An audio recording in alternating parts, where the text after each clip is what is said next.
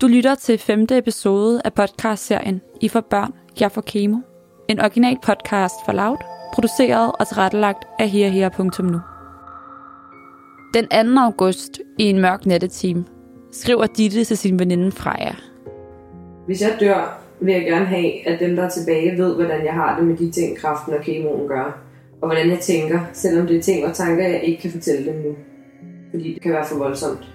Vil du hjælpe mig med at finde en måde at gøre det på? Som du kan høre, så er lyden lidt anderledes i det her klip.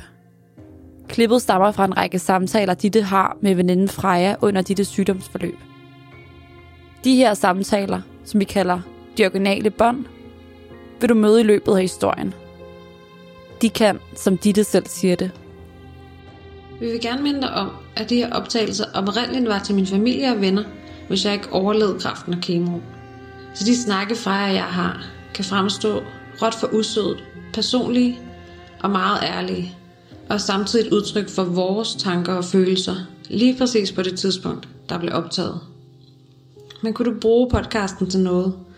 Jeg tror du, at andre, der har været eller er pårørende til en med kraft, selv er kraftramt, eller bare står i en sårbar situation i deres liv, kunne få gavn af at høre den, så må du meget gerne fortælle det videre. Så kan vi måske sammen hjælpe en, der lige nu står i eller har været igennem en svær periode i deres liv.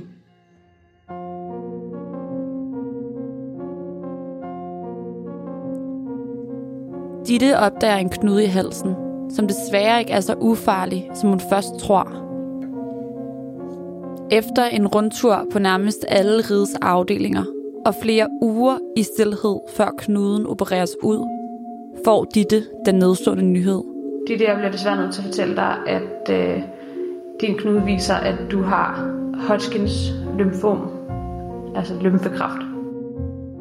Inden i Dittes bryst gemmer otte kræftknuder sig. Den ene knude er lige så stor som et lille barns knytnæve. Ditte, far Claus og resten af familien Svensson ved, hvad der venter forude, da Dittes bror Daniel to gange tidligere har været ramt af kræft. Hvad de ikke ved er, at denne gang bliver det meget anderledes. Det forår. Ditte er 28 år. Hun bor i en toværelses på Nørrebro med sit livs kærlighed, Christian. Deres drømme og håb for fremtiden er sat på pause. De holder vejret i spænding. For i dag for Ditte at vide, hvilket stadie kraften er på. Altså, hvor slemt det virkelig er, og hvilken kemo hun skal igennem. Det er onsdag den 15. maj. Da jeg så mødte op den følgende onsdag, den 15. maj. Og det var min læge Martin og min kontaktsygeplejerske Cecilie, der var der. Den her gang havde vi lige øh, pillet det nyeste medlem af bandet, skulle jeg lige sige fra. Og Daniel var ikke med dengang, men Christian og min far var med igen. Øhm,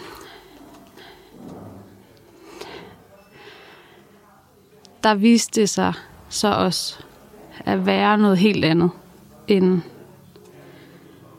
det, der var blevet gættet på ugen for inden. Det, jeg virkelig godt kunne lide ved min læge Martin, er, at han er direkte. Og det var ret tydeligt fra det tidspunkt, vi trådte ind ad døren, at der var andre boller på suppen. Og han sagde ret hurtigt, vi har fået svar fra dine scanninger. Det viser sig at forholde sig lidt anderledes end det, vi snakkede om i sidste uge. Din kraft har formået at sprede sig rigtig hurtigt, og du er derfor i stadie 4 ud af 4.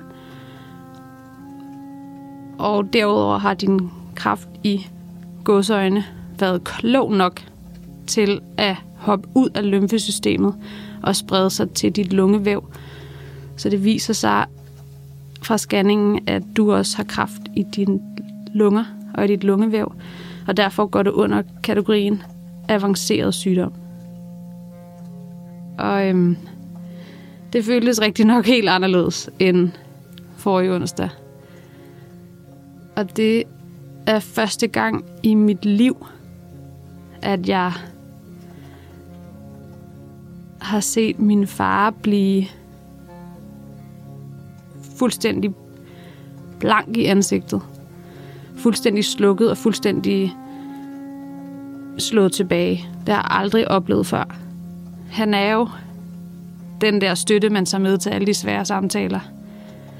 Det er ham, der kan holde fatningen. Det er ham, der får stillet alle de gode spørgsmål. Og lige der, der slukkede han bare. Jeg blev også ked af det. Og bekymret. Det var noget helt andet. At møde op med, der er ikke noget, der er babu babu, til situationen er anderledes nu. Det er meget mere alvorligt, end vi havde regnet med. Vi bliver nødt til at reagere nu, og lige om lidt præsenterer jeg dig for to behandlingsformer, to intensive kemoforløb.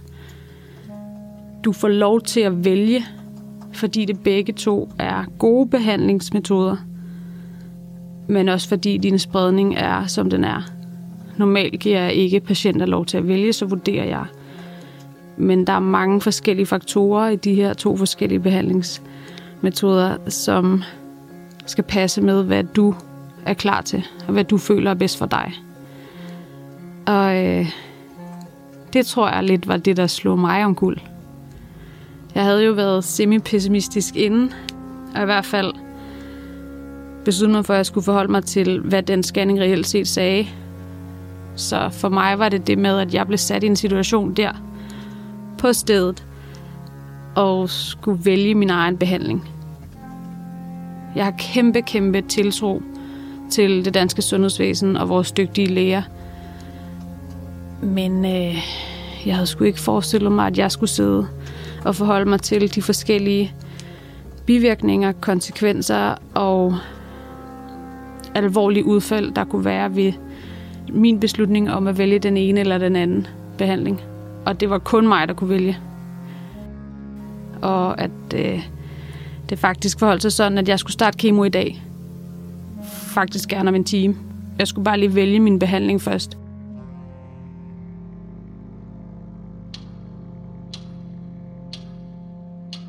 Dittes læge Martin præsenterer Ditte for to forskellige kemobehandlinger. Den ene kemo giver Ditte størst mulig chance for overlevelse. Det er en kræsbehandling, som Ditte skal have hver tredje uge i to-tre måneder. Vælger hun den korte med en kan Ditte aldrig få børn. Den anden behandling får man normalt, når kræften ikke er så aggressiv. Det er en kemo, der gives over længere tid. Vælger Ditte den lange behandling, er der i hendes tilfælde større chance for at dø af kræften, og overlever hun kræften, er der også større sandsynlighed for tilbagefald. Til gengæld mister hun ikke med sikkerhed sin fertilitet. Eller rettere sagt, hvis hun er heldig, kan hun måske stadig få et barn en dag. Spørgsmålet, som Ditte skal svare på nu er, hvilken behandling vælger du?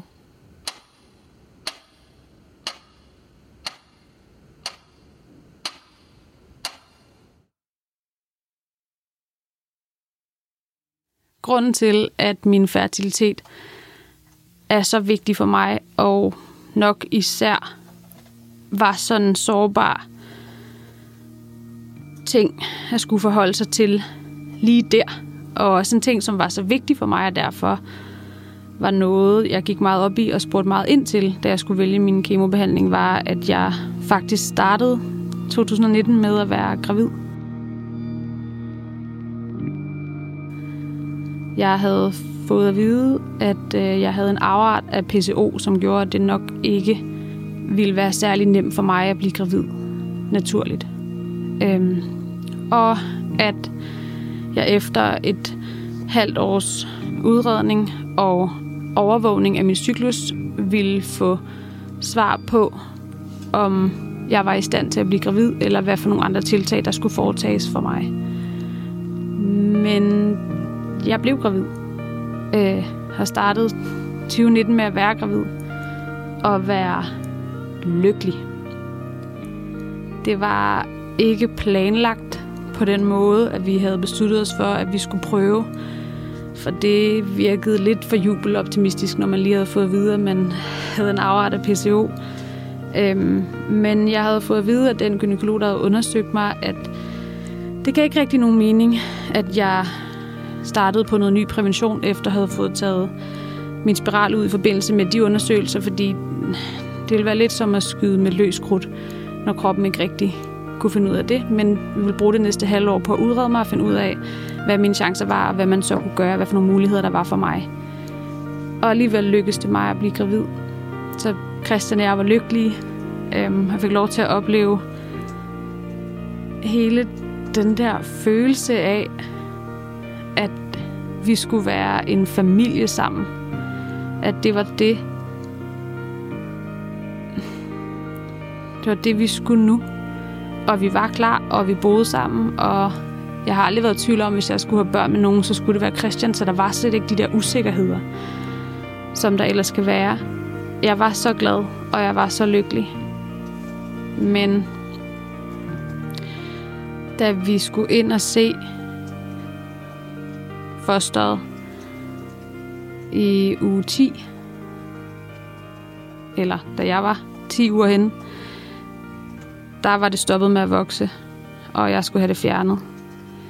Så midt marts 2019, der blev jeg nødt til at få foretaget en abort af det her foster, som vi allerede var begyndt at knus elske og glæde os til at følge udviklingen af, øh, selvom det kan lyde helt vanvittigt. Øh, der skulle det fjernes. Og min krop reagerede rigtig dårligt på at få fjernet det, og jeg mistede en masse blod. Øh, og der var ikke rigtig nogen, der kunne svare mig på, hvorfor min krop reagerede så dårligt. Øh, men 14 dage efter fandt jeg den der spændende knude i min hals, som så viser at være kraft. Øhm, så der, hvor Christian og jeg sådan parforholdsmæssigt var mentalt, det var, at vi besluttede os for, at det var det, vi skulle. Nu havde vi mærket lykken. Nu havde vi fundet hinanden i det. Og det var ligesom det naturlige næste skridt. Vi skulle være en familie. Vi havde noget at mærke, hvor fantastisk det var, og hvordan vi reelt set følte omkring det, når man har kigget på scanninger og har set det lille foster ligge der og bevæge sig og alt det der. Øhm, så vi var slet ikke i tvivl, det var det, vi skulle. Men øh, så kom knuden og ja, fuldstændig ændrede dagsordenen og gjorde, at der var nogle andre ting, vi blev nødt til at være opmærksomme på. Men det er grunden til, at fertilitet var meget vigtig for mig.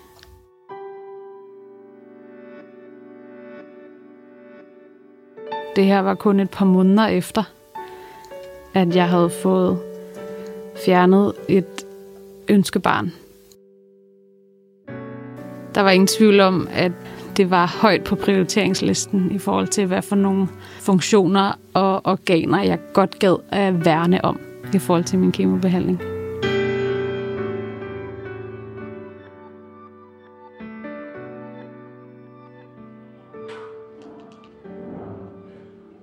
I det lille mødelokale på Ride har Ditte fået vendt sin verden på hovedet. Ditte sidder mellem Christian og sin far. Overfor sidder lægen, Martin, og Dittes sygeplejerske, Cecilie. Selvom det nærmest er et umuligt dilemma, Ditte er blevet sat overfor, så skal hun tage sin beslutning med det samme. Øhm, så for mig, hvis vi fjerner det med fertilitet, så er det en no-brainer. Selvfølgelig skulle jeg have den, der gav mig bedst overlevelseschancer. Altså helt ærligt. Jeg er 28. Jeg havde en idé om, jeg egentlig reelt set havde masser af liv foran mig. Men der ville gå tre uger mellem min kemo. Det vil sige mindre hospital. Øhm, og der ville være mindre chance for tilbagefald. Men det betød også, at hvis jeg fik den, ville jeg miste min fertilitet.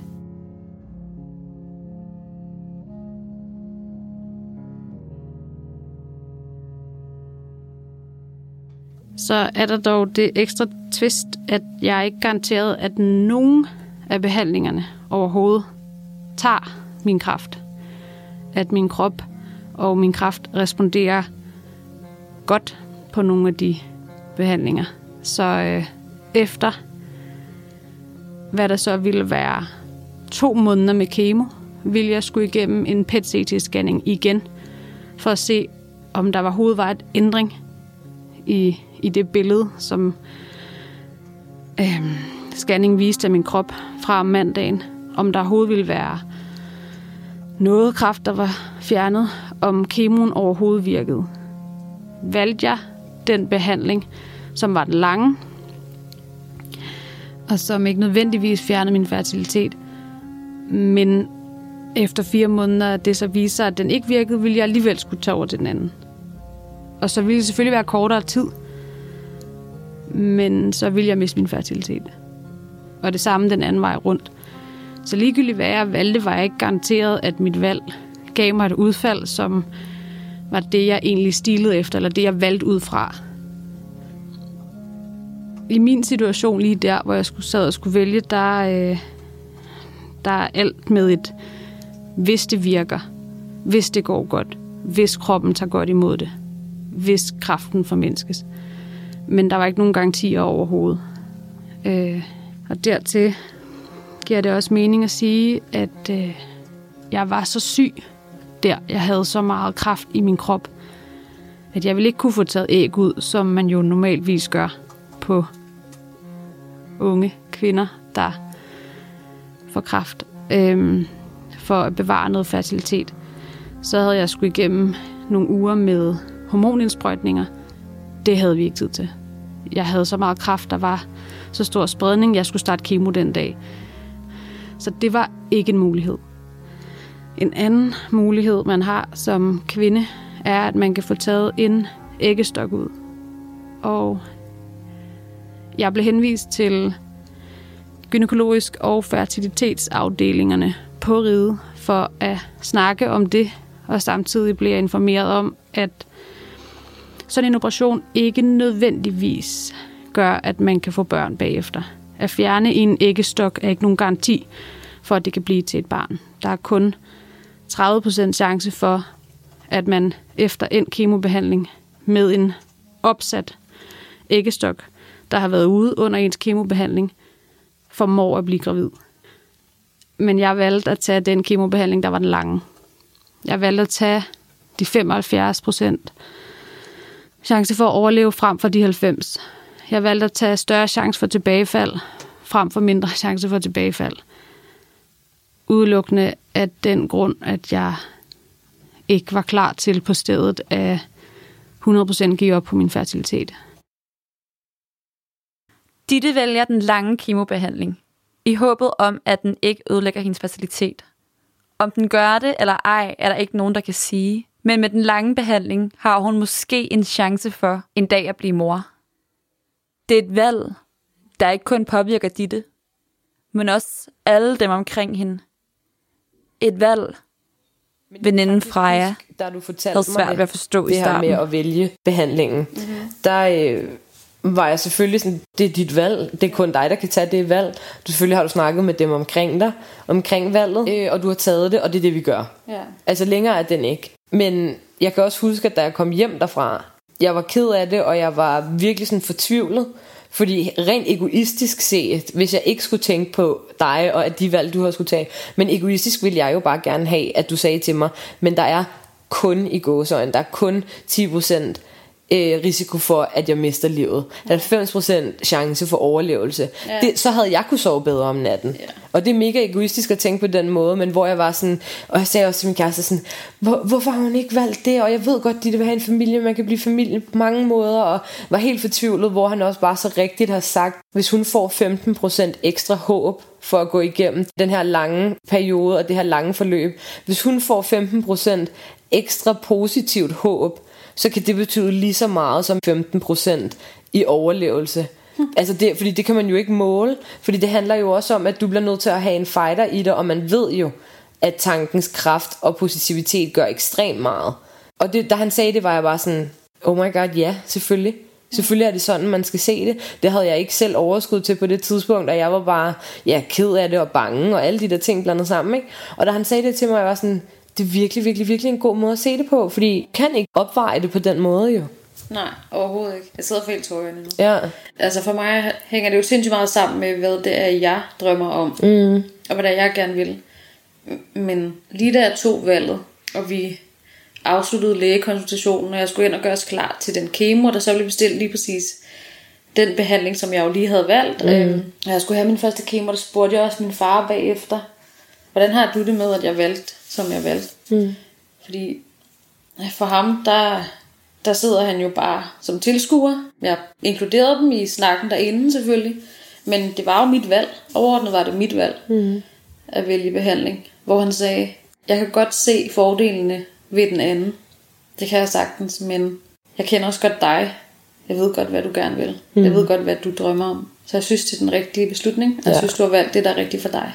ja, Og det er bare sindssygt vigtigt at få den med. Og for mig i det øjeblik, at han sagde det, for jeg kan sagtens se af egoistiske årsager, han ville sige, drop den ja, pisbehandling. Seks ja. måneder, hvis alt går som det skal. Ja, ja, og så er der stråling bagefter. Det kan være, det bliver udskudt. Mm. Og du skal alt muligt pis igennem. Hvad med den anden? 8-12 uger, siger vi. Mm. Og 90 Ja, lige præcis. Ja, Hvad så? Hvad med at tage den? Jeg kan sagtens, sagtens forstå det, men det var bare så vigtigt for mig, at, at det passer til mine prioriteter. det er det. Og det jeg gerne vil.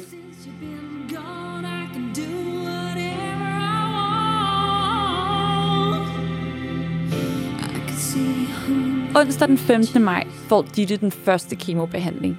14 dage efter får hun den anden omgang kemo. Dittes lange hår klippes af, og alle krydser fingre for, at behandlingen virker. Efter anden behandling sender Dittes far Claus en sød besked med ordene Nothing compares to you.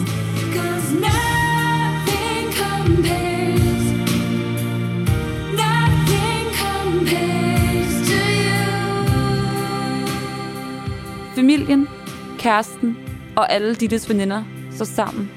Men de har ingen idé om, hvad der vil ske lige om lidt. Det var du at vide i næste episode. En lille note. I senere episoder får du en uddybende snak om Dittes valg, når Ditte ser tilbage på forløbet med veninden Freja.